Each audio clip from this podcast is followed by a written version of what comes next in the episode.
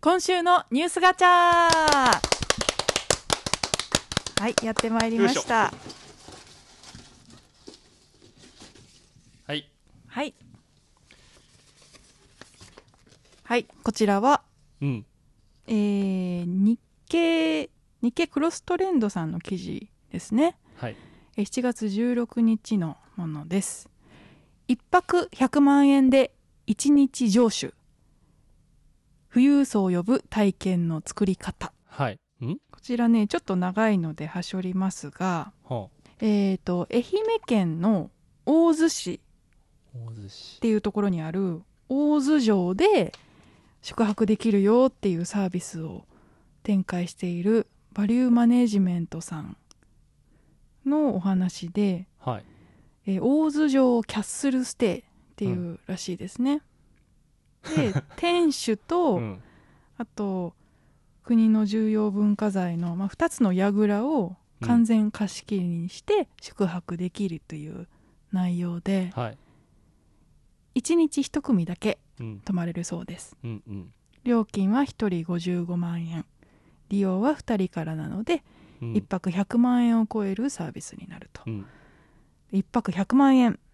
城に泊まれるというキーワードは簡潔で分かりやすくインパクトがあるでサービス開始にあたってはこのインパクトを最も重視したはっていいう内容で,、うんでこのバリューマネジメントの吉田さんが言う言うにはですけどもえっ、と最初に価格ありきでで事業性の調査やマーケットリサーチマーケティングといった部分から内容や価格を決め詰めていくっていうのはうん真逆のとは、えー真逆の発想だったと100万円という料金がまず先にあってその価格に見合うだけの価値をどのようにしたら提供できるかを考えてサービスを作り込んできたっていう風なうんユニークな考え方でこのプランを作ったらしいんですね。大洲55城万円ね うん、やっぱ5万円の消費税がちらつくよねやっぱりねまあ ね そこ50はち万ょ円っでとすり切れなかったのはやっぱ50万の1.1の55万になっちゃったのかな まあ厳密なところを言うとねうん そうね100万円超えてるじゃんなんですけど、まあでも1泊100万円っていうまあイとンこパろクがトあるわ、よね分かりやすいじゃないですかあるこのしお城、まあそうですねもう見るからにしうんお城ですよね、テレビとかでも多分僕見たことありますけどそれあキあ、ャあッったスんでルすステかイキャッスルステイっていうこの風イ。情で、 ネーミン グのいいのか確かにねね。キャッス大ル 洲城キャッスルステイ確かにね、キャッスル。ちょっとまあまたいいんだけど別のキャッスルな感じが。まあでもしてきちゃうな一般的にはあのーまあ、ホテルでも、まあ、消費財でも何でもそうですけどはい。こうマーケットありきでうん。どういうような料金設定で商品を売るかはい。お部屋を売るかっていうこうマーケットインみたいな発想がはい。主流の現代においてはい。もう100万円一泊うん。お城っていうのがありきで商品化していくっうん。ていうこのプロダクトアートのやり方っていうのは面白い、わかりやすいですようね。んマーケティング目線で言うとそうすごくはっきりしてていい、うん。うんこの考え方はもっと、うん、私たちも見習っていくべきなんじゃないのかなってあれ思って。なんかん なんかなんか言いたげな感じと聞いておりますけども 聞いておりますけどなんか言いたげジェイキンもス。が物申すって聞いてますけ どなんどうしたんですかはい、まあ、私たちはもいスイートルームあるわけじゃないですか。はいでね、開業から。うん何怖いこと言わないでよ、うん 一怖いこと言わない泊でよ100万円と、はいチャプター4とかねチャプター4スイートリックスね、うんうんはい言ってきてますけれども、はまあ、100万円っていうのはいいと思うんです、うんうんううんうんん、わかりやすいから、うんうん一泊100万円、うんうんでうもん、うんでもその100万円の価値はうんどこにあるんですかって聞かれるとちょっと困っちゃう部分はありませんあーあそれはあれですか広報大使としてもやっぱりあるんですかいや思いますメディアさんとかに多分ありますよね取材とかでここじゃあ一泊100万円なんですってへえそうシーみたいないやいやああ100万円なるほどっうんていうふうにご納得はいただけるんですよ、い素敵なお部屋ですし、うんうんただはいその価値がそのスペックだけだと、うんまあ そうああね怒られるかなこれいやわかるよ言うでとも言いたいことはわかりますよチャプター3うんていう別ねにハードだけにお金払ってるわけじゃないからね。そうチャプター3っていうお部屋は95平米なんですよね、でそのうん。チャプターう4ん。の約半分なわけなんですよ、うん。でそれで言うとお値段は約半分じゃないんですよねスペックだけそでうね。平米単価で言うとそうなってくるよね。そう坪単価的なね不動産的な考え方を1平米しあちたゃりうのと、値段が高くなっちゃうもんね。うんチャプター4に。そうんうん。なるほど。とういうそこことは、にチャプター4、あの広いお部屋に泊まることで、やっぱりプラスアルファ何かスペックだけじゃないうん価値を感じていただかないといけないと、うん。でそれをうん私たちはちゃんと提供できているのかいっおて、 やば思っいちゃぞ、うこの筋肉ルーレッ トは。やばいぞ違。う今あじゃなくて、違う違う違うん日はルーレットしルーなレいットしないけど。ううんん。ルーレットはしないけど、うんいやそこはもうちょっと考えた方がいいんじゃないかなとこのね大洲城の、まあ、100万円っていうのがまずあります、うんもちろんこの城に泊まるっていうのと、ホテルとは単純に比較はできないけれども、うんうんでも1泊100万円っていうところの価値を、まあ、城を貸し切りできるっていうところだけじゃなくてこの大洲城キャッスルステージでは、えっとテレビでねご覧になったかもしれないですけれども、その初代藩主の入場のシーンをこう再現した体験おーからおーおーこのステーが始まったりね、こう馬でこう侍の格好をした人うんうんうんそうでがすねこうパカパカパカって入ってきて、馬に乗ってチェックインするってでその登場人物と して宿泊される方は参加できるわけなんですよねうん。うんそういうような、うん要はそのハードだけじゃなくてうん情緒的な価値体験価値みたいなところを、ちゃんと大洲城の方はいろいろと考えられてやってると。はい、プロダクトアウトの考え方でねまずその価格があって、うんそこからその価格に見合うだけの価値をどうやったら提供できるだろうっていうような思考なんですよね。しっかりこの1泊100万円っていうところの価値を、まあ、オプションでアドオンになったとしてももうちょっと作り込んでいきたいです。なるほっど。てっいう提言てです。いうのが沙織さんの意見ですね。はい。よし。でうん？いなんか募集する や募集したいなと。せっかく こうやってポッドキャストでやってるので聞いていただいてる方もいるし すごいよね。もう人任せっ ていう。アイディアください分かった。分かりました。はい。じゃあ何があればうんお金が自分にお金100万円の資産を持ってるとか、まあ、それ以上のそのお金持ちかどうかっていうのは一回棚に置いといてそうです何があったら1泊100万円の部屋に泊まりたいかうんと思えるか募集しますはいじゃあもし理にかなってれば採用しましょ採用しましうょう、はいこれはそうですねじゃあ DM もしくは質問箱ではいお送りくだ さいどんなラ ジオメズム東京夜のバックステージメズム東京メズム東京夜のバックステージ Brought to you by Tokyo Waves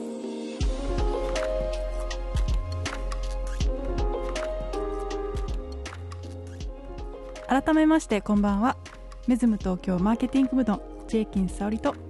リエイティブディレクターの小泉健太郎ですこの番組は東京竹芝にあるホテルメズム東京の舞台裏バックステージからお送りするホテルバラエティーですホテル作りの裏話やメズムで働くタレントたちの生の声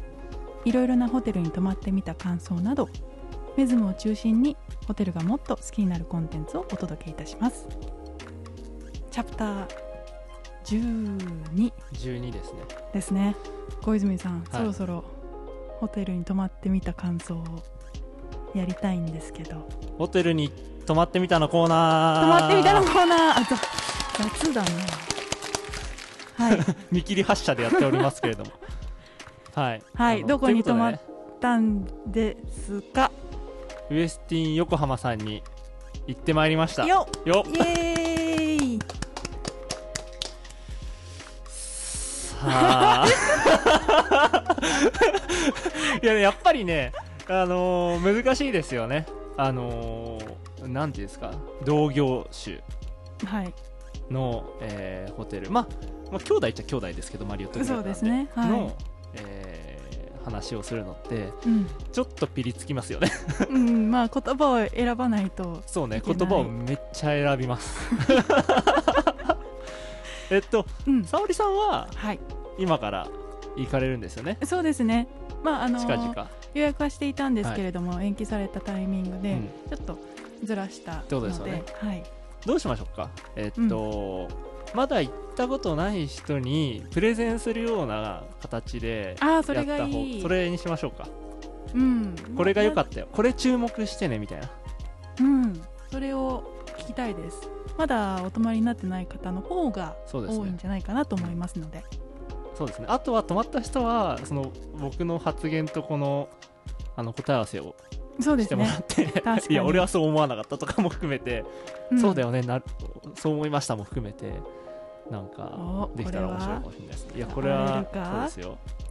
えっと行ってきましたうんえー開業延期を経てうん そうですねそうですね開業がそもそもはえ5月の20日うんに、えー開業する予定だったそうですねわけなんですけども、まあ延期されて6 6月月のの13 13日に開業したわけですねはいでえっとまあちょっと1ヶ月ちょい経っちゃいましたけども先週金土で行ってまいりましてうんうんうんでまあ当たり前なんですけど綺麗ですよねインテリアはすごく綺麗で、はい、お部屋はキングタイプの、まあ、スタンダードのお部屋うん、に泊まりましたなるほど。良かったのは僕がパッと一番見て良かったのはこれちょっとデザイナー目線なのかもしれないんだけど、ええええください。あのミニバーありますよねあー客室に飲はいみ物とか入ってる、ミニバーのあの角がうん、あの R がついてて要はカーブ湾曲になっててそこの細かい。造作が多分結構大変だったんだろうなって思いながら見てた。まあまあ、それはデザイナー目そう線ねですね。僕 R 見るとすぐこうスリスリしたくなっちゃうっていうあのまあでも、 変な癖があって曲線って難しいんですよね。そう作るのって。そうあの薄い木とかだったら、うんもう曲げるっていうやり方もあるけれども、うん多分あのバーカウンターの扉に使ってるぐらいだから結構厚めの木材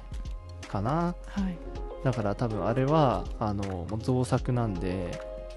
切るか削るかちょっと大変ここ作ったの大変だったんじゃないのっていうような感じ、なるほどねうん。そこをみんなも。もスリスリしてください、ちょっと待って。 そうまあまあ、それウエス はト横浜のいいところはミニバーの R です、もっとある。もっとあるでしょ。まあ、あとうは、ん。 5階に、はい。えっと、フィットネスとか、うんうんうんプールと。かがあって、うんでまあ、どっちでどっちも使ってフィットネスははい。あのテクノジム、テクノジムさんね。ううん。んあのメズム東京もテクノジムの,、うんあのトレーニングマシンとか入れてるけども、入ってまますねあ、それよりも最新のものがこう入ってて、ええあのジム使う側からすると、うんあのすごく良かったし、うん新しいからすごく新車っぽい匂いがした。ああ、新しいマシンの匂いだ。そう新しいそう新車っぽい匂いを楽しむん だったら早めに行ってもらった方がいいかもしれない確かにね、今のうちだけですよね。大丈夫これウエスティン横浜さんの紹介の 仕方今のところそうね部屋のミミニバーの R うとんジムの新車の匂い、いやーともっと欲しいもあっとのプあるでしょールはいプールがえっ、と朝の8時から夜の8時までやってますうんあー嬉しいでうんちょっと聞いたらスタッフさんにうんうんやっぱ日中混むんですってあの家族連れでうんまあまあこうでお子もさんとそうかをでしょうね連れていくからで朝のはい2時間うんとうん一番最後のお尻の2時間ははい大人だけが使えるっていう時間に設定してるみたいであーそれはなんで嬉し僕いかもそう朝一で8時に行ったんですよはいまあそしたら結構空いていてうんでプールがね綺麗なんですよあのちょっとプー調べたルりね検索してみてほしいんですけどいやなん写か真見そうたらすごい綺麗綺麗うん気になるのがこれうん天蓋付きのなんかチェアベッドですかそうあるじゃないですかうん、ちょっと朝とか、まあもしくは一番遅い時間帯に行ってうんちょっとジャグジー入って、うんうんうんそのベッドでほえーってするのがいいいいかでもすしれないねここは気持ちいいだろうななんか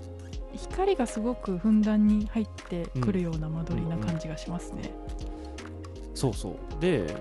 まあ調べた限りはいあのプールの長さが、まあ、大体2 0ルちょい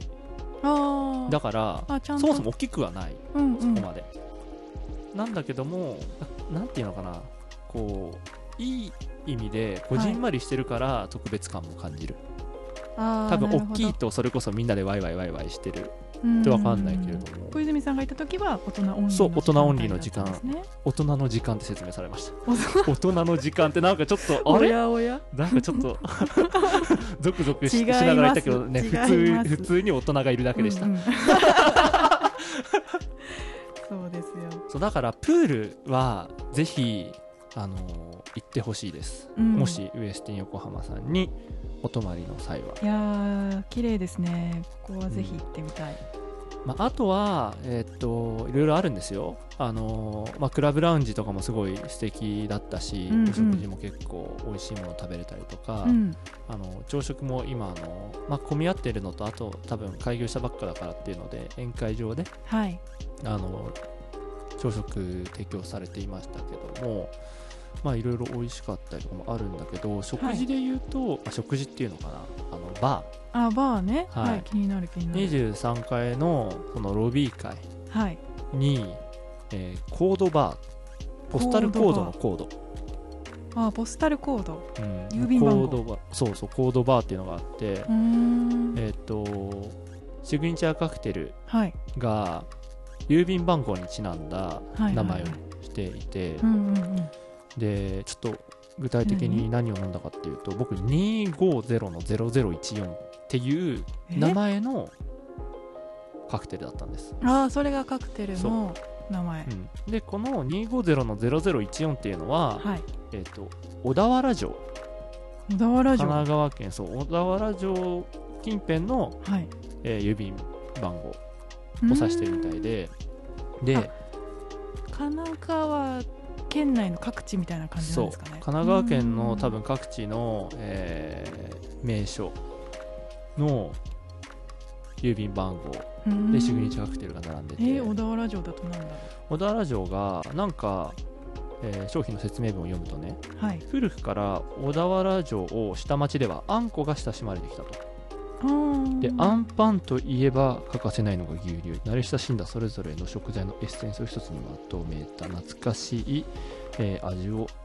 体験できるペアリングカクテルですということであんパンで食べ歩きっていうテーマだったんですねあんパンで食べ歩そうきちょっと僕もそこまでイメージなかったんだけど小田原城はいはいイコールあんパンっていうのが、うんあんこっていうのがうんうんなんだけどまあ単純にあんパン好きなんで えカクテルそれでアンパンも出てくるんですあかんま出てこないあくまでカクテルでこうあんパンを表現するんですよへえで面白いでもねそんなこと言いつつも、うんあの結構ねしっかりウォッカベースなんですよねああじゃあちゃんとそう結ガ構ンってくるんだ結構グッとく るそうえーでどんな味ミなルんだろうクなと、まあ、牛乳とあとは香りづけにちょっと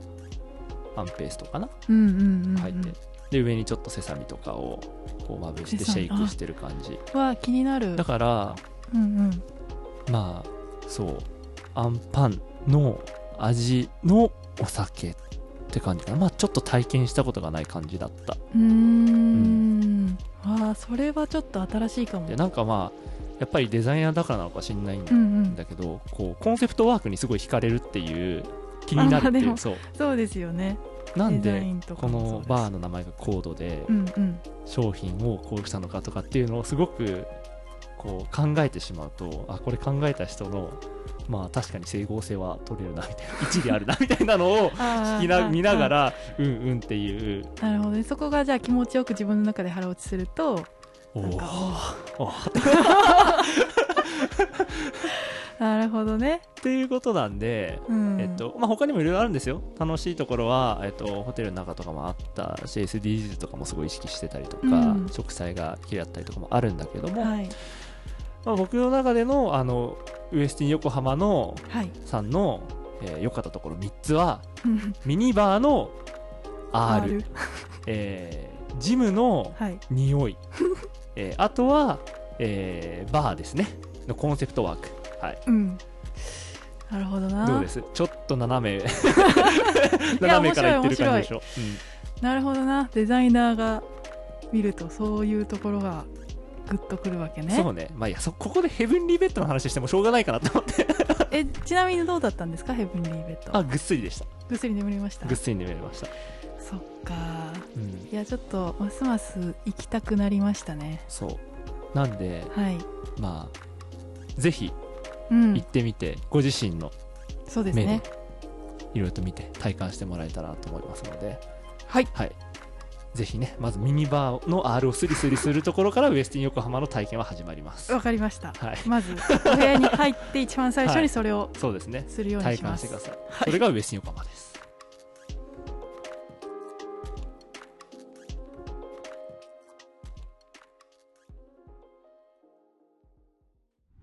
メズム東京夜のバックステージ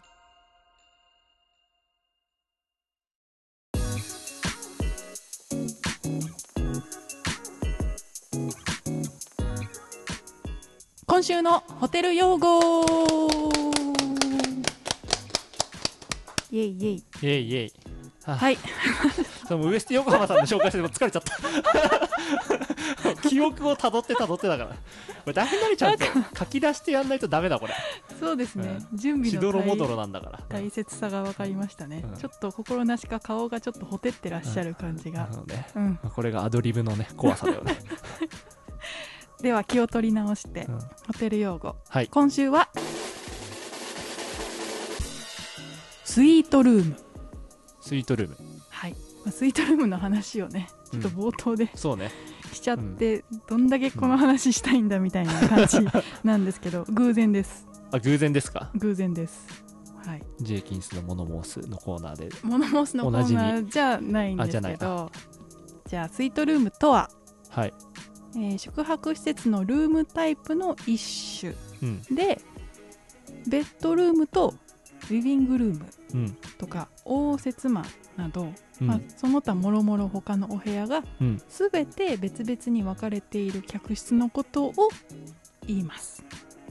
あそうなんだ おこれお知らなかったでしそうょなの、うん、知らなかったえスイートルーうんムって聞くと、うんまあ一番ランクが上とか、特別な時に泊まるお部屋みそうたいねな感じがしますけど、まあスイートのねもともとの意味、うんご存知です甘い甘いじゃないんじでゃないすですかよねハンバーグの方ちょっと師匠どういうことですか、えじゃなくて、うん、これは、まあ、恋人同士の甘い雰囲気ってところからスイートと名付けてるんじゃないかと特にね、うん日本人はそう勘違いししがちですが本当にうん、うん、実際には一続きとか一揃い一式っていう意味の英単語 SUITE スイートから来ていますうんそうですねそうそうそうそうそうそうそうだ英語ではスイートルームってルームはうんうん必要ないんですよ言わないんですよね、スイートルームって言い方はそもそも和製英語的な表あ現ーそうね何々何々スイートだけでそれ自体がうんお部屋タイプ、うんうんお部屋の作りの呼び方になっているので、まあ、完結している言葉なんですよね、そうですよねいや、うん僕もこれメズム開業するときに、うん、こういろんな資料を作ってる中ではいあ、まあ、チャプター3スイートとかうんうんチャプター4スイートリュックスって、まあ、名前を作ったわけですけどその時に英語で書いててあスイートってこうなんだ甘いじゃないんだって思って甘い SUIT だと思ってましたあのその当時は思ってたかもしれうない、んうん、うん、思ってたいやそうなんですよねうんうんまあ、そこうねの甘い方のスイートとこの一式っていう意味のスイートもどっちも、まあ、発音も一緒だし、うんうんスペルが違うだけででも意味は全然ねうん違うんですよね、まあ、一般的にはこうランクが高い部屋とか、はい、まあ、最上級の部屋みたいな意味合いでも今は使われるようにうんうんなっているんですけどもともとはもうお部屋の作りの呼び名ですよっていうところですね、うん、なんでスイートルームはそのホテルの格を決定づける非常に重要な要素の一つになっているので、まあ各ホテルとても力を入れるお部屋タイプになっていますね、なのでお部屋の広さだけではなくて用意されているアメニティとか、家具とか、うんアートなども、まあ特注品を用意したり、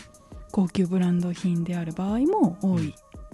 かもしれませんね、うんで一般的にはサービス面においてもスタンダードな客室よりもワンランク上のサービスを提供していたりとかほ、うまあ、バトラーサービスうんみたいなところをご用意されているホテルもあるんじゃないですかね。うんでそうですね中にはホテルの客室全部がスイートルームっていうようなタイプのホテルもありますね。まあそっか別に最上っていう意味、最上級っていう意味ではないからそれでも一応成立はするのかそうですお部屋タイプの名称なのでってことですよねいやそうだからそういうの聞いた時いやホテル全部がスイートルームってちょっといやいやいやうんうん冗談をよしてくださいよって思ってたけど、うんうんうんそうなんだよねそうなんですよ全部の部屋がキングタイプですとかって言ってたのと似たようなもんですよね同じですただうんの、まあ、構造のうんうんうんうん、名称なんですよね、なるほどだねから全部スイートルームの高級ホテルっていうとまあ都内だと雅叙園さんとかですかね、はいはいはいまあ、あそこは全室サウナとジェットバスが完備され たどういうこと80平米以上の広々としたスイートルーム仕様ということで、うんあとはジュニアスイートっていううんあワードも聞きませんあうん聞くわジュニアスイートって、イメージありましたいやイメージないですよじゃあ何ですか教えましょうはいジュニアスイートとはベッドルームとリビングルームが一組となっていてうんで仕切りがない、うん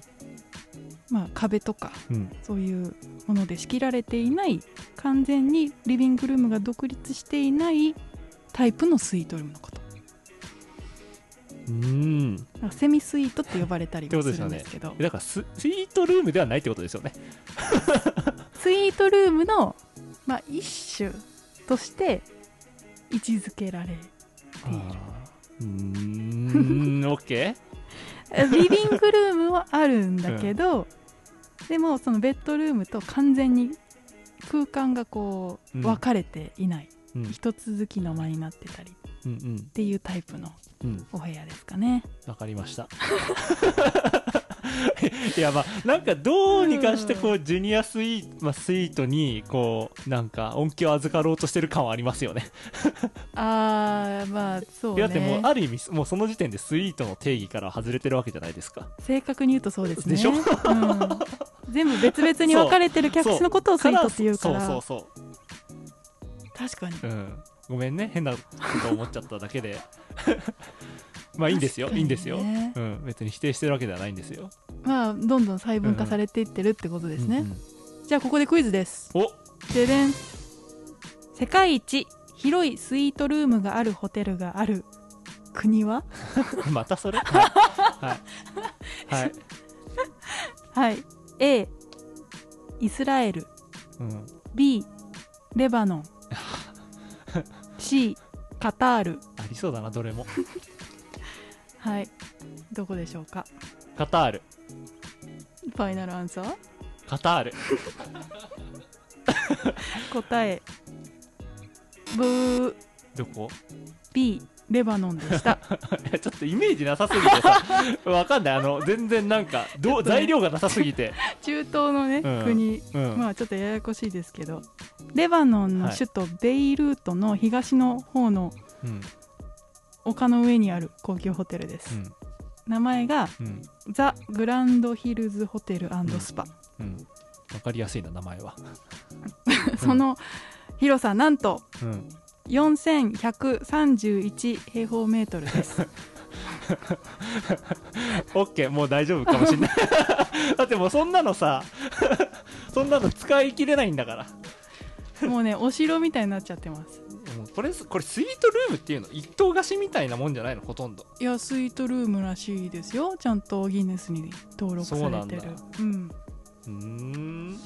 一泊なんと約1000万円い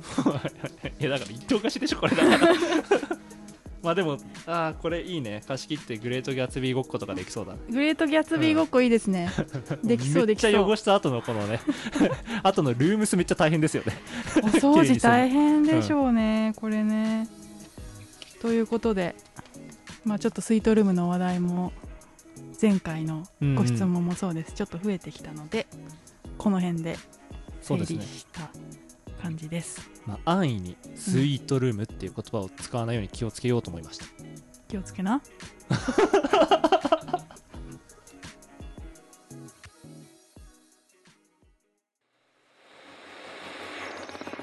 メズム東京夜のバックステージ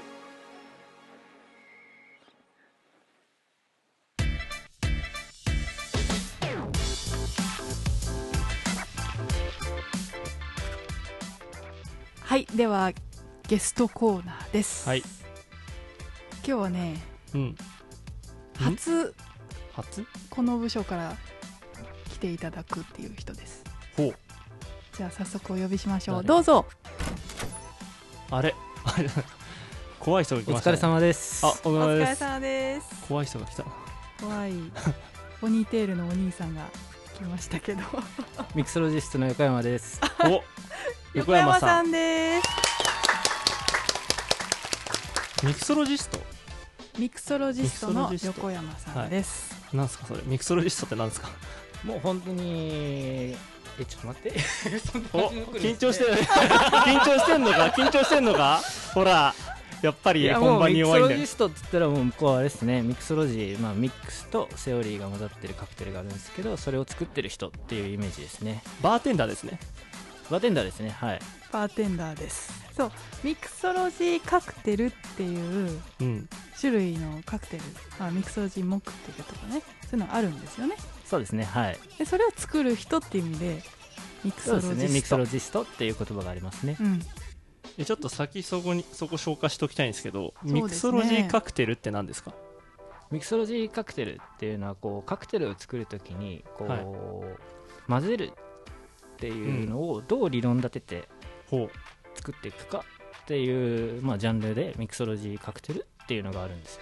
まあ、造語なんですけどうんんうんうんえ普通のカクテルとの違いで言うとどんな感じです、普通のカクテルはなんて言えばいいあです普か通ねっていうのがあれなのまかあわかんないけどわゆる自分の技術をどう高めてどうんう他の人とこう差を作っていくかうんっていう形のがいわゆるカクテルだと思うんですけどうんうんクラシックカクテルっていはうい分野ですと、ミクソロジーカクテルは逆に自分でテーマを決めてそれに沿ってうん作っていけるっていうので、逆に自由度が高いカクテルになりますねうーんそうなんだ創作って感じです創か作作業業がよりそうですねあとまあ理論的な感じでいくと数式とかもやっぱりちょっと使ったりとかするんでそそうなの横山さんそっち系です完成系感性感性の方じゃないのいや構感エモー性ショナルなプラ感じスが通ってましたけいどえいえ全然全然全然感数式とかも全然やっぱ使っていくんでえあそんなのあっのて味わいのはい計算したりするんですかいやもガリレオみたいにう数式っていうよりまあ材料比率の話なんですけうんうんどあ比率ねはいうんあーはで味の対比だったりとかそうですねいはい、まあそうですね比重とかよくやってますもんねまあ、比重ははい重要になってくるんで、うんうんうんはい覚えてますねうあーんえそれって普通のカクテル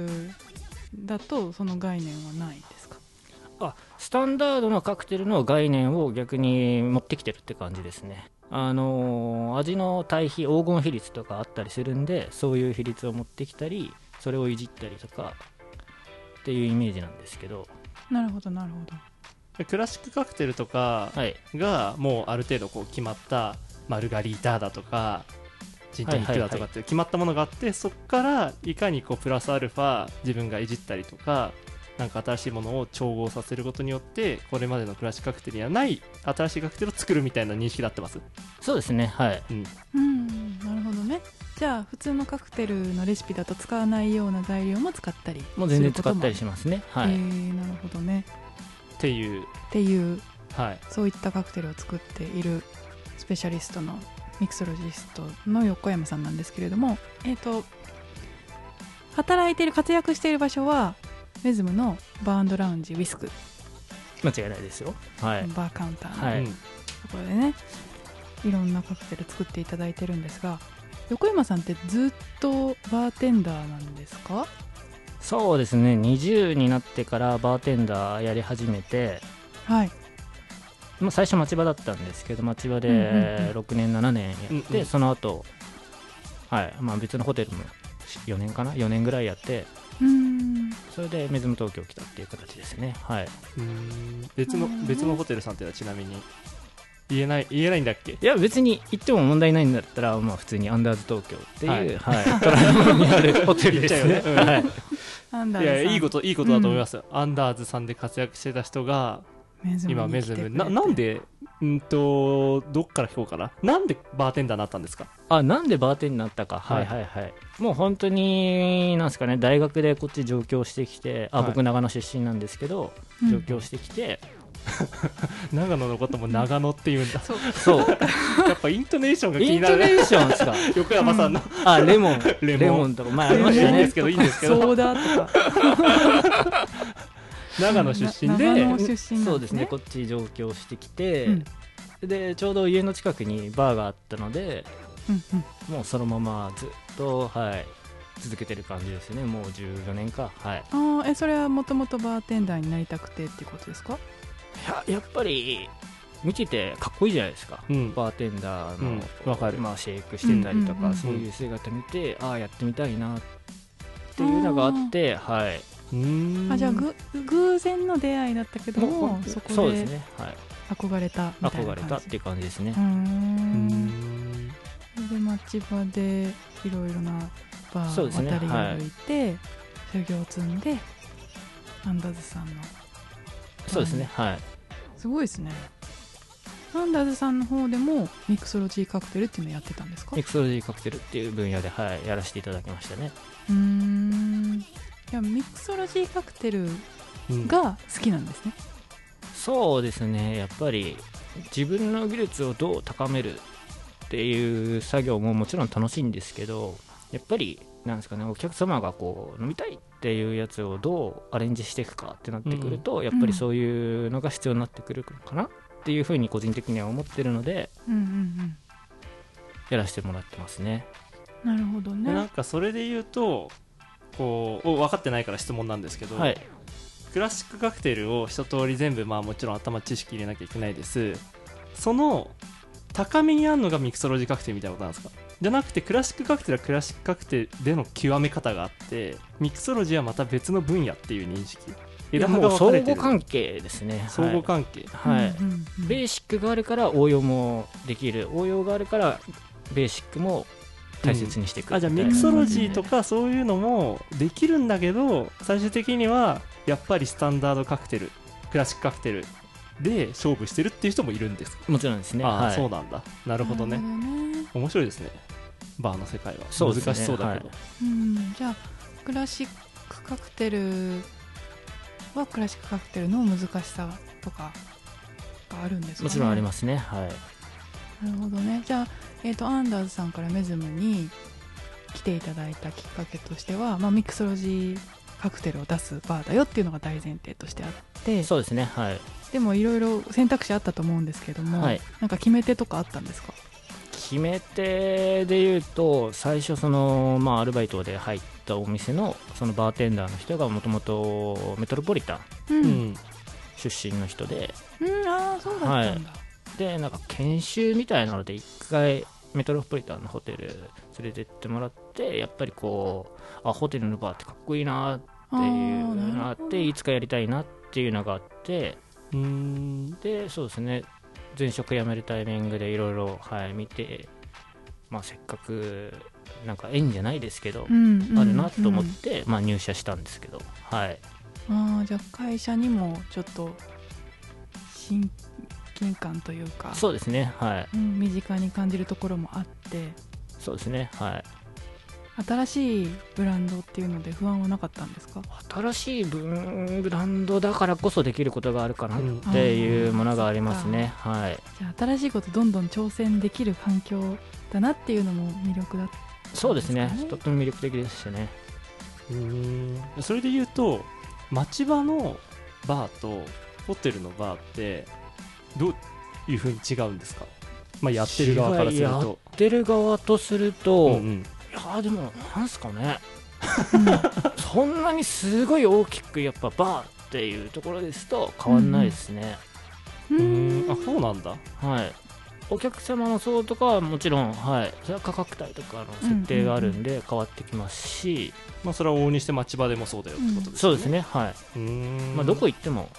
その、うんターゲット層っていうのがあると思うんで、うんはい、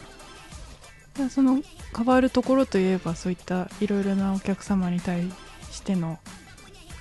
まあ、コミュニケーションだったり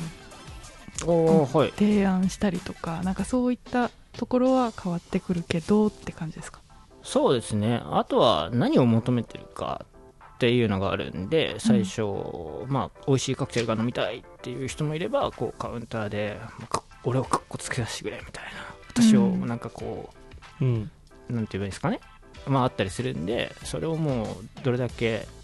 汲み取っていけるかっていう作業の方が重要になるんで、うんはうい、んあそっかまあ、演出する役でもあるわけですね。お客様のそうことですね、。はい、うんうーうんうんんそこ難しそう組み取ってどういう目的で来ていまらっしゃってあ、あとはなんか本当に楽しく過ごしてもらえればいいなっていうのがあるんで、まあ、うんピエロみみたいなもんですよね。ピエロはい、道化師なんだもう、はい、うんまあそうですよねコミュニケーションの量は多いでしょうしねお客様圧倒的に多いですね特にこうはいカウンターに座られるお客様そうですねうんはいうんメズム入ってリスクのコンセプトが、まあ、アーティストのアトリエだとはい、いうことで、えーシグニチャーカクテルもこう往年の有名な絵画にちなんだカクテルにしようって言って、まあ、一緒に作ったじそゃうないでですね、すかはい。どうでした、どうです現在進行形も含めていや大変楽しかっいや僕はそれ聞いてもダメなんだけど、た、はい、いやーでも楽しくやれるんで、全然全然、あ本当ですかはい、そうですね、特にすごい難しいっていうわけでもないですし、やっぱりこう、難しさは、なんですかね、液体の、まあ、形状を保てないのをどう形状を保たせるかとか、あとはうんうん全体の雰囲気をその使う材料でしたり見た目っていうのでうんどう反映させてどうお客様がそこからインスピレーションを得てうんその絵画のまあなぞなぞじゃないですけど当ててもらえたら嬉しいなというふうに思って作ってますね、うーんそういう楽しさはありますよはあいでもそこは大変だったっていう気持ちよりかは創作する楽しみの方が勝るんですねそうですねはそうなんだいやまあね実際そのこれ作った時もコンセプトでこういうのをやりますうんでこの絵画がいいですっていうのを僕からこうはい提案させてもらって、はいはいで基本横山、まあ、バーテンダー他にもいますけど、まあ、横山さんがこうメニューを基本的にはこう作ってそれでみんなに落とすみたいな、はいそういう構成でしたよね、いそうでしたねその時最初にはいあんまり大変そうじゃなかった のよ いやこれいいことよいいことですよ、うんうん横山さんが結構あオッケーっすよってひょうひょうとしてたかうら、んうん大丈そ夫うかなみたいな大丈夫かなみたいな って言ってたらでも本当にすごくなんかそれぞれバラエティ豊かで、うんあんまり特徴が似てない うん18種類を平気で作ったからさすがだなそうその時にあこの人はすごい人なんだなって いうその時は思ったあ本当ですかその時はなんですそのね、時は思った嘘嘘今も思って ああまりがとうございますすありがとう今もございま思っすてますいやだからつどつどねなんかのアフタヌーンエキシビジョンだとかの合わせるモクテルとかも、いやそうですよ、ね、今回はじゃあフェルメールだからちょっとこういう風にしたいとかオランダのちょっと雰囲気出したいからじゃあエルダーフェラワーですかねみたいなのとかうんうもんう結構平気でこうまあいろんな知識を持ってるからだと思いますけど引き出しがいっこぱいありそうですねそう合わせられるっていうのがああまさにこのミクソロジストというかもうこれじゃなきゃダメなんだよの人ではないだからなんかレシピをもちろんたくさんご存知なんでしょうけど材料の引き出しがいっぱいあって頭の中でもう勝手に組み合わせて味が分かっちゃうんですねそれでもちろん、はい、レシピ見れば味は分かるようになってるんですけど、まあ、なんですかね、ミクソロジーの今回のあのやっぱり絵画テーマってなると、うんテーマが決まって、うんその作者の生い立ちとか、そういうのがもう全部できちゃってるんで、逆に追いやすいうんうんうん作りやすいっていうのがありますね。うんなるほど、あそうっすねなんか材料ありますもんねそういう意味でのそういう意味での、はそこいを考えなくてもいいっていう意味ではまあスムーズなんだそうですねはいなるほどねでもモクセルっていうのとはいカクテルってやっぱり違うじゃないですか、アルコールが入ってる入ってないで、そうですねそこはいやっの難しさはあるんですか、ぱりお酒がないっていうのであどう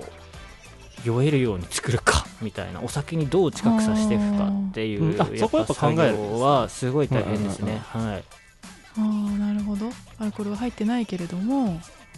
アルコールの入ってとるいうような雰囲気を持たせられるようなっていうのは考えてますね常にあ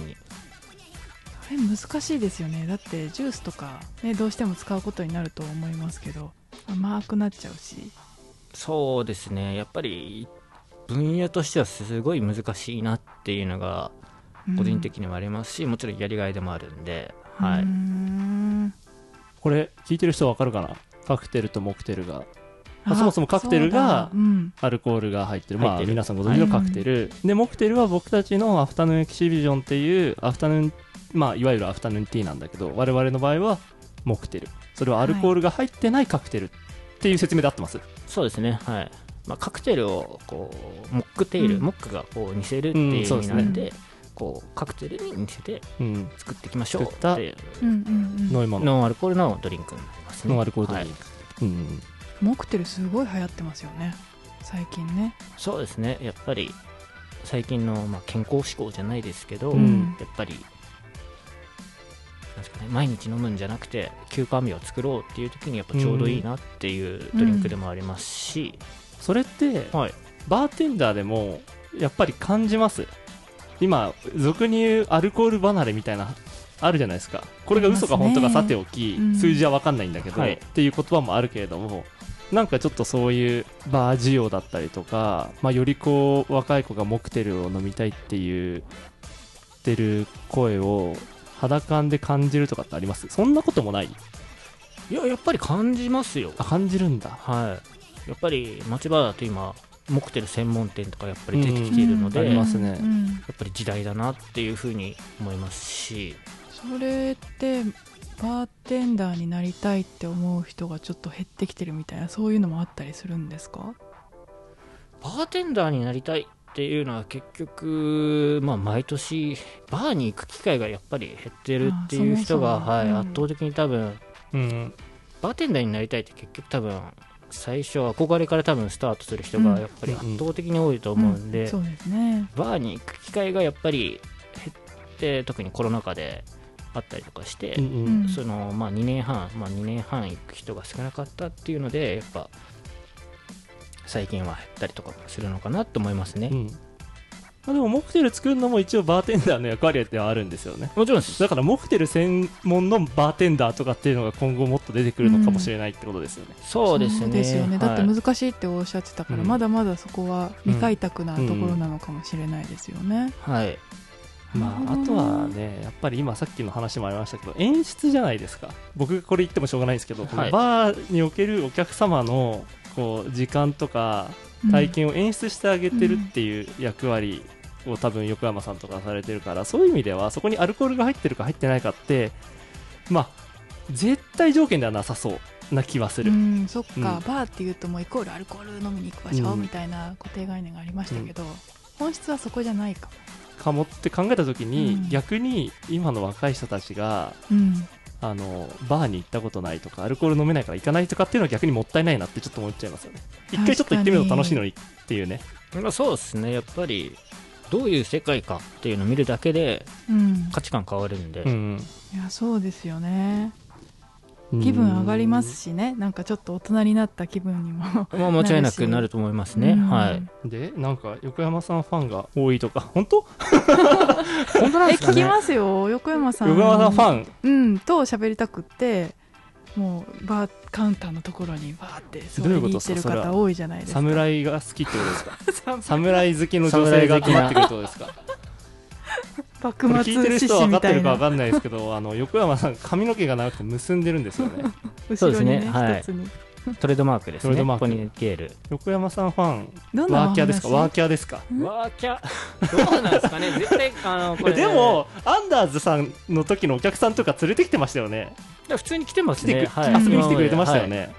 だからバーテンダーにやっぱりついてくるお客様がいらっしゃるってことですよねそうですねはいありがたいことですね本当にえーすごくないでめすっかちゃ棒読み 棒読みだけどでもすごいことですねありがたいですねはいだって全然まあそめちゃくちゃ離れてるってわけでもないけれども場所がゴロって変わってしまっても来てくれるわけですよねそうですねはいそれは横山さんの、まあ、作るお酒のことも好きだしあ横山さんとやっぱあれですかバーカウンターにいるお客様とかだと喋る基本喋りますねはいじゃあ横山さんが結構こう話術でお客様を魅了してるとできてると信じますいやじゃあ僕は信じて ないですえじゃあちょっと私お客さん役やっていいですかあどうぞ初めてリスクに来るうんお客さん役ね、そうねどうやってやってるのかちょっと見たいからねあ本当ですかうんはうんあのじゃあここバーカウンターね、だとして、で私ここうにん一人で来ましたいよすから女性がすごいちょっと緊張するな やばいやばい人来た多いんじゃな いよいしょおはいはい横山さんなんて言うんですかえーちょっと今日はい初めて来たんですけど、あはいありがとすうござごいいま素す敵な場所ですねあありがとうございますでこう例えばまあ、はいあーしなこれ難しいっすよ本当に えなんでさ例えば今みたいに一人で初めて来た女性のお客様に対して最初なんて言うんですかいや普通にもう「こんばんは」とかそういう挨拶で すよ本当に挨拶して挨拶し全 然い全然乗ってくんないじゃんえ違う違う挨拶してその人のテンション見てるんですあ よなるほどあじゃあこのテンションこのテンどこんなのテンテシンョンションわ初めて来たな初めて来あまもうしそうたいううんお客さんはもうバンバン喋っどうぞどうぞかけていいタイプなんでガンガン喋ってどますねどうんちょっとやってみてください、どうやって喋るんですかいやそもうですう本当に例えばメニューの説明して何の召し上がれますかっていうのからスタートしてってーえそれ普通じゃないですかそれは初めてのお客様ですもんうん私あんまりホテルのバーとか行ったことなくて、うんちょっと緊張してます、あそうなんですね何がおすすめですかじゃああーなるほどなるほどそしたらどういうお酒普段飲みますかうんえー、私あんまりお酒強くないんですよねああそした飲めらるんですけどえノンアルコールもありますしもちろん少しだけアルコール入れてっていう作り方もできますけどどっちがいいですかあアルコール入ってるか入ってないかだとえーえじゃあちょっと挑戦してみますあ挑戦してみるってアルコール入り挑で戦してみるってそしたらまあうちのミクソロジーメニューを大体進めてうんるって感じですね僕はこれファンついてないなこ れこれついてないなこれ違う違うえあのどうですかどうぞ初回のお客様は、あのファンもどう もあそっかそっかそうリピー初ターっ回てことリピーターですからえね逆にじゃあリピーターの人だったらどういう感じなんですかえもっとフランクになってるってことか逆にリピーターなんだけどまだなんて言うんだろうまあ一つこうバーテンダーとお客さんの壁はちゃんとしっかり設けててうんそそれぞれの役割の中でこう会話を楽しんでるって感じかもうなんか友達みたいな感じまあいやー一種憧れの存在みたいになるってこと横山さんのこと、憧れまあ、横山さんの言葉か口からは言いづらいと思いますけど、はい難しいですねどう表現どういうふうに形容すればいいんだろうこの話なんか美容美容室のスタイリストさんとお客さんみたいな関係性ってこと、もうそういう感じですよ本当にやっぱりこの人のカップうまいなとかううんこの人やっぱ違うなとかあとはで喋っていくうちにやっぱり親しみやすいなっていうのでもううんそこにずっと通おうかなっていう人だし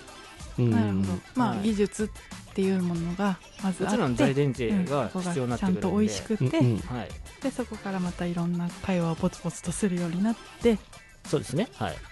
まあ、そういう意味ではもちろん作るお酒もそうだし、はいでもお酒でこの人の作るお酒が本当に美味しい他とは違うって思えるのって相当お客さん苦労とじゃないですかうんやっだぱかりらそれプラス話術とかまあこの横山さんの風景ですよねはいこんな風景侍のような、んこの辺も結構重要ってことですよねそうですねこの愛くるしいキャラクターも愛くるはいしいキャラクターね、えその髪型はずっとですかこれはもうここ7年8年はこれですねなはいなんでなんですかあのーすごい真面目な話なんですけおーどおーおーおーカクテルで、はあのスローイングっていう、うんあのなんか上から液体を下に垂らすみたいな、やってますねデキャンタージュみたいなのがあるんですけど、あーじゃあれ冬場だとお酒でお酒に火をつけておーうんあのホットカクテル作ると思うんですけど、やるときにあの前髪があると燃えるんですよ僕一回燃やしたことあるんですけどおー赤すぎちゃってあー逆にそっちでちょっと危なかったんで結ぶようにしたんですよなるほどえじゃあ坊主にするっていう選択肢もあるけど坊主坊主はあのホテル的に、はいうちは許されると思うんですけど、はい、 坊主のバーテンダーの人ってあんま見 でもいますよねたまにスキンヘッドの人とかねスキンヘッドとはいいけどあの坊主は絶対違うと思うんで、あ違うかはい、なるほどね山さん確かにね野球部みたいになっちゃうかもしれない、ね、そうですねはああだから逆にそっか前髪が長いと危ないから結ぶために伸ばしてんのかいそうですねあああとはあのシェイクしてる時とか前髪なんかパカパカするとうんうんすごい邪魔なんで、ああそっかじゃあもう長くしてギュッて結んじゃっしたた方方がが全然楽なので、はいそういうう理由があったんだはいなるほどまあ、あとはあれですよね朝のセットが非常に簡単、あまあそれはありますよね、はい、あーあどんなに困っても結ぶはもうなあんとかーそなるっっかていう防げとかもはい関係ないから、そうですね、うんはいなるほどねちゃんとした理由があったな、うんはい 意外にちょっと意外にとか言ってなるほどこれなんか聞きたいことありますか 今忙しいですか今は忙しいですねはいで主にこう時間帯としてはお昼もまあそのねモクテルの話出ましたけどアフタヌーンやってたりとかうんそうですね、あとは夜も結構お客様がこう戻ってきたって感じですかもうやっぱり戻ってきた感がやっぱすごいうん全然違いますね結構にぎわってますよね、はいやっぱりねあうのんバーのなんですかねゴールデンタイムの9時以降っていうぐらいですか、もうその辺はありがたいことに、はい、皆さん来ていただいてうーんじゃあ、よかったですね我こそはというミクソロジーカクテルをぜひやりたいというああバーテンダーの逆方にぜひにねは来ていただきたいですよねそうですねは募集しますかまたいバーテいンぜひダーぜひはいババーテーテンンダダーー足りてないミクソロジストえ大丈夫ですかそんな話あしていいですよいいですよこの間だってもう求人してるんでこれ随 分あ本当ですか、あ全然全然はい足りてない んではい、は足そりうてですねい、なやいりたいなっていう我こ人そはいえでも誰でもいいわけじゃないでしょもちろん実力だったりとかある程度ちゃんと触れるかどうかみたいなところは見たりするわけですよね知識量だったりとかそうですね大前提やっぱり最初の、まあ、クラシックのうん最低限のベースがあると教えやすいなっていうのもありますし、なるほどねうんはいうんじゃあさらなるステップ踏みたい方とかそうですねステップアップしてみたいなとか、はいなんですかね僕みたいに町場でやってこうホテル憧れていつかやってみたいなって思う人はこうやっぱり勇気出してちょっと応募してもらえるとありがたいですねはい横山さんの口から まさか勇気を出 してはそんな言葉が出ると思わなかったけどいいやーちゃちゃ入れますね今日意外にそういうあれなのかなおや兄貴肌というか親分肌みたいな親分肌でもございますよ私そうなんですねはいうんなんか面倒見いい感じしますよあね本当ですか、うん漢字じゃなくてちゃんといいんで、はい面倒見いい横山さんのもとで働きたい人はいバーテンダーの方、ぜひじゃあ DM をください DM をねもうツイッターから採用して Twitter ツイッターツイッターからはいツイッターの夜のバックステージの公式アカウントの DM をうんもう気軽に送ってくださいもう何でもいいです横山さんの回聞きましたちょっと会ってみたいですでもいいですからねまあ、あとは今の話を聞いてこう横山さんの作るカクテルうん飲んでみたいっていうお客様にもう、まあ、来ていただきたいですね来ていただきたいです、で多分あの皆さんが想像しているい2倍ぐらいの感じで変なもん作り ますいやこれ僕の経験則でなんかなんか横山さんに任せたらなんか想像の範疇じゃないものを平気で作ってくるから、その面白さをぜひ皆さんに体感していただきたい、そうですね、うんでもすごいクラシカルなカクテルもすうん上手だし、クラシカルのカクテル横山さんの作るクラシカルのカクテル僕飲んだことないんだよなないです か私この間マティーニああ作作りまっしてたもねらっはいてすごい美味しかった、ありがとうございますあらうん 僕そういうの飲んだことないなんか薬の味みたいなのばっか用意してくるからやほら癖強い人にはとりあえず癖強いのやっときゃいいみたいなはいありますよねそういうあ人見てるんですよ、はいやっぱりちゃんそとっか見てるんだ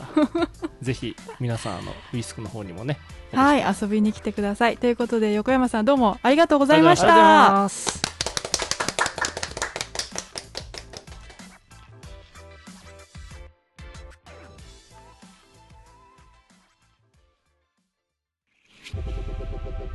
メズム東京メズム東京夜のバックステージ今週のピックアップアーティスト あれ あれなんかちょっとなんだどうしたんだいやいいよいいよ いいよそういうところそういうところ ちょっと失速しましうんたすいま せんはい、死ぬの 生きてねはい、みちこケリーさんで「スイートドリームス」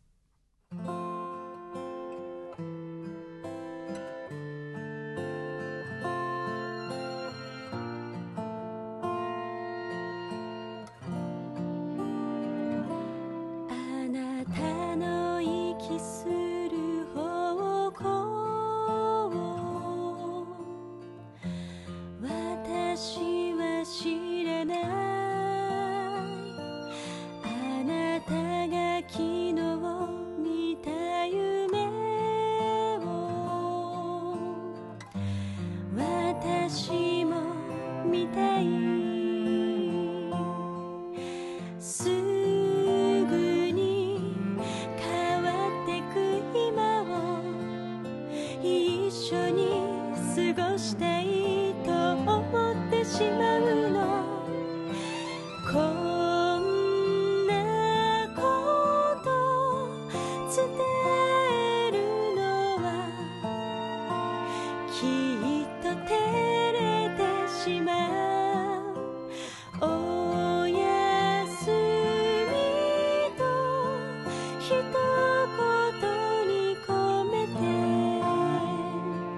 今日も最後にあなたを思う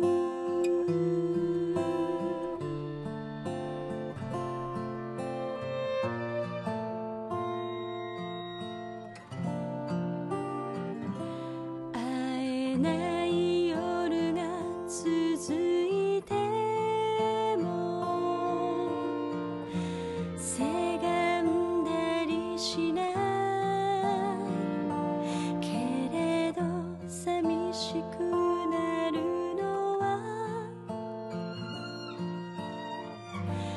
責めないでね抱きしめてくれたなら張り詰めていたものが流れてゆくのこんなこと伝えるのはきっと言葉じゃ足りないおやすみと一言に込めて夢でもあなたに会いたいおやすみと一言に込めて今日も最後にあなたを思う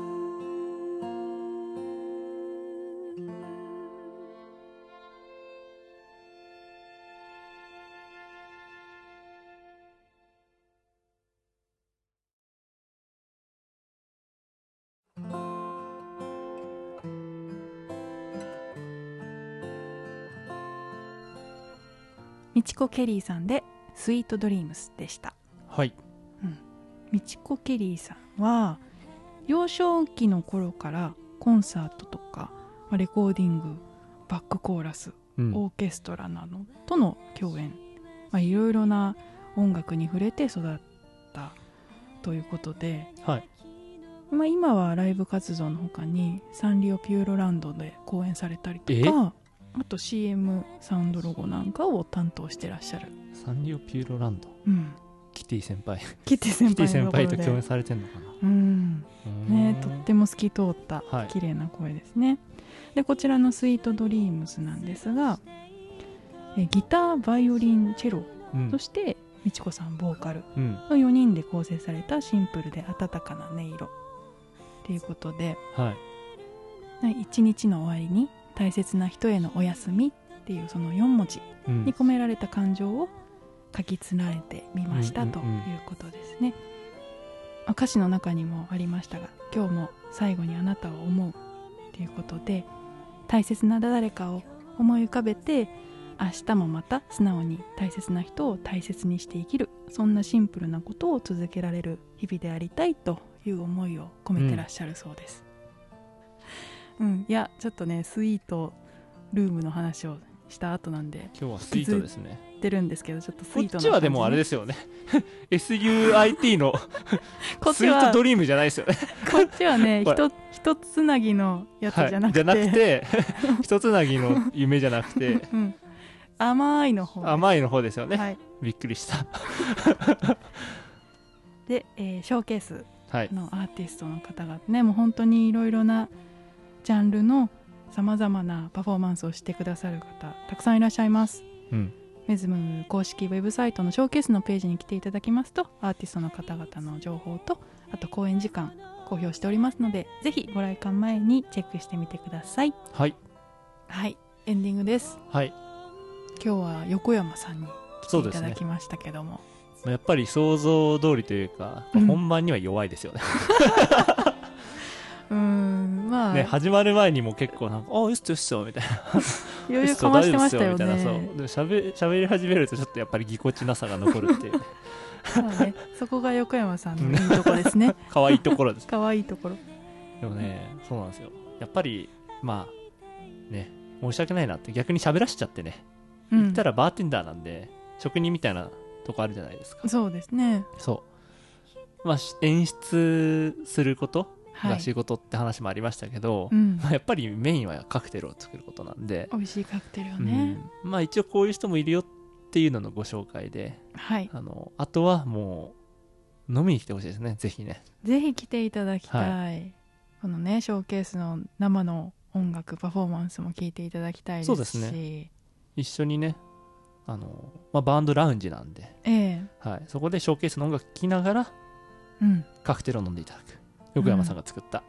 そうですね、うんあのノンアルコールでもご用意はできますので、はいはい、アルコール苦手な方もぜひぜうひ来ていただきたい、横山さんね、まあ、ちょっとお世話になるからあんまり言わない とこいやすごいですよでなもんだなんだ結構本当にうん、ひょうひょうといろんなもの作るからねあの僕は助かってますしアフタヌーンとかね、作るたびにあれがいいこれがいいいやでもこれはちょっとはい良くないなとかも 正直僕横山さんにこれ美味しくないとかも平気で言っちゃうんですけど まあ言ってますよね、うん、でもそれとかもなんかあのいい風にあじゃあこれどうですかみたいな感じでうんうんあの新しいものも作ってくれるからうんうんそうまあ非常になんかあの僕は一緒に作る立場としてはうんやりやすいやっぱりパティシエの矢部さんもそうですし、うん横山さんと一緒にアフタヌーンエキシビション作れるのはすごい楽しいそうお二人ともね引き出しがすごい多いんですよね、うんじゃあこれでどうですかみたいな感じでね、次がそ絶うなんで対すよにね控えてますからねうんいやすごいですよやっぱり、うんまあ、前向きにもの作る人たちってやっぱ強いですよねいや本当にうん見習おう、一緒に働いてて楽しいですようね,、んねで今日は、うんウェスティン横浜さんのねそうねレビューも聞きましたつがいにはいついにでも面白かったですあ本当ですかうんまあデザイナー目線がすごかったですけど まあね、あの、ここはもう、そうですね、しっかりと、あの、僕の視点ではい喋らせてもらいますわ。おおうん。いはや、もういや普通のホテルレビューはもう、ググってくださいと。い確かにうんね、インスタ見れば、いっぱいこう、ホテルのレビューしてる人、うん5万といるんで、うんうん、はい確かに、うん、聞いていただいて、うん、僕はちょっと、そうですね、今日 R の話をしつつ、あの JW マリオットさんに行った時はいのね、まあ、詳しくはまた話しますけど JW マリオットさんに行った時もねやっぱ部屋のね壁面に R がついててね興奮しましたね うん、こチれェッはクインして1時間壁なのかかな2時間ぐらい僕ずっとスリスリしてたすごいなこの造 作っていうあそうなんだ、しかも一人で泊まってあでもそういうの聞きますうんレビューとかでもたまにありますねあお聞き客ます様の声で、うんそうねデザイナーとか、まあ、建築家とかって結構そういうところ照明とか見がち、うんうんうん確かに幅木とかね、そうねテープライトとか僕ずっと見て た横浜あうんここまで貼るんだみたいなそれなんかちょっと映像写真付きで そう ねいやいちょっとや絶対嫌われ るわ聞きたいけどな、うんここちょっとなんか大ノック甘いんじゃないのかとかって こう養生シートとか貼ってっちゃってこそれまたこメンテ必要かもしれませんよみたいなことし始めると嫌われるよねまたもうすごいニッチな方々が反応していただけるんじゃないでしょうか、まあまあでもそういううーん、まあ、視点からもうん、見てみるとやっぱりあのちゃんと思いがあって形になってるから、はい部屋のインテリアとかデザインとかっていうの、うさっきのそのバーなんてすごく分かりやすい例でうん、コンセプトをどういうふうに体現してるのかなとかっていうただ目に映ったものだけじゃなくてその手前にあるものを想像する楽しさって結構あるとうんうん思う、うんそうですうね、んうんなんでまあそんな視点であのお話ができればななんて思ってますと、なるほどうん、まあウェスティンさんいつ行くかなそうねい私やね早く早く行いかないといや早く行きたい気持ちもある新新車の匂いがなくなっ ちゃうジムの新車の匂いが車の匂いはそこまで惹かれないんあですけそうだどそうなんだ 私個人的にはまだ空いて間もないホテルってあんまりこう行きたいって思わないタイプおうなんです往々よにねしてねうんだって絶対にオペレーション落ち着いてない しいやおうあのどこもそうだと思うんですうよ、んで個人的にですよ私が勝手に思ってるのは、ホテルっていうのはもう人格が絶対にできてくるから、うんうんそれはホテルのコンセプトみたいなところうんだけじゃなくて、うんそこに集う人々、お客様もそうだし、従業員がこうなんだろう心地よくうん働いているその生き生きしていうるんバイブスみたいな、そういうのも全部ひっくるめて、うんうんホテルの人格っていうのがうんできてきた頃に本領発揮じゃないですかまあ本領はそうだのねホテルうんのそれをなんか最初に見たいあ一番最初初見はそれがいいんだうーんまなあんでかもバブバブも 可愛いよバブバブの状態もそそれ言ってると多分結構僕たち特大ブーメラン食らうから気をつけた方が いいよ そうだねそうそうだよ私たちもまだうんもうでもおしゃぶりは外したかな。おしゃべり外したかうん、そうね最近ちょっと歩歩けるようになりましたぐらいの歩き感じかな立ちつかまりができるようになってきたかな。そうね。うん、まああとはなんか、まあ、メズムも最初開業した時に結構いろいろと大変だったことはいっぱいありますけども、はい。結構これ僕ずっと覚えてるお客様の声があってええ。やっぱりいいホテルはいいゲストが作るって言ってる人がいたんですようんうんうん。で多分その人はあのーまあまだ開業間もないメズムを見てもちろんいろんなところで至らない点があったなだけど、はきい。っと可能性も見出して、うん。こういうところをこうしたらいいんじゃないですかねっていうようなコメント付きで最後にその言葉があって、うん。うん、だからねうーんちょっと話がまとまってないけれども最初どこ行っても、まあ、はいホテルは今おっしゃった通り、多分開業最初なんてバタバタしてるうん。からこそうんなんか逆にホテルマンの目線で僕たちはうんうんうんホテルで働いてる人間の目線で、うん。行って何かあこういうところをもっとああした方がいいかもしれないこうした方がいいかもしれないなんてものもあの学び現ながらね場のスタッフの皆さんとかとも共有できると、まあ、僕実際喋ったんですけどちょっとうん。初見のそれ方はですけど現場の現場の方と、方と。うんこういうとこいいですねこういうとこいいですねあそこもっとあれかもしれないですねみ たいな話とかそういう話もするんだ。そうあの聞いてくださったんであーどう思いますみたいなここもっとあれかもしれないですねとかっていうのもなあるほどのねそう行ったりとかしながらなんか一緒にこうホテル業界をねまさうんうにん盛り上げる、ホテルを良くしていくっていうのでなんか、うんそうですねうんまあホテ相ルは互関係があるといいかななんて、確かに、まあ、建てて終わりじゃないですからね、うん開業してから、うん、そこから一緒に作り上げていくみたいなプロセスもだ楽かしめたらいいのかもはしれな早めいに行なってわか早りめまにし行たっ。て横浜お願いしそうますですねうん、ちょっと R を体験しにそう行ですねきますね。はいはい。えーと、そろそろお時間なんですけども、えーメッセージ、引き続き募集しております。まあ、冒頭でもお話がありましたが、うんスイートルーム、私たちのチャプター4スイートリュックス、これを100万円 で売る。うん方ほ法うなこの、そうだなあ、てか100万円に100万円値する体験こういうのがあそうでするねといいかもしれないですとかうん、もしくは100万円以上するような部屋に泊まったことがある人のはい、これが良かったよっていう話をね、そうですね実際に体験された方のお声と、うん、まあ、メズム関係ないですもう,、うんもう100万円払ってもこんな体験できるんだったら泊まりたいよみたいな、そういう妄想を送ってくださいはいお待ちしてます、お待ちしてますツイッターのメズム東京バック夜のバックステージの公式アカウント DM か、まあ、もしくは匿名でメッセージを送れる、はいえー質問箱がございますので、そちらの方からぜひぜひお送りくださいはいでは次回もお楽しみにお相手はメズム東京のジェイキン沙織と小泉健太郎でしたそれでは皆さん素敵な夜を伝えるのはきっ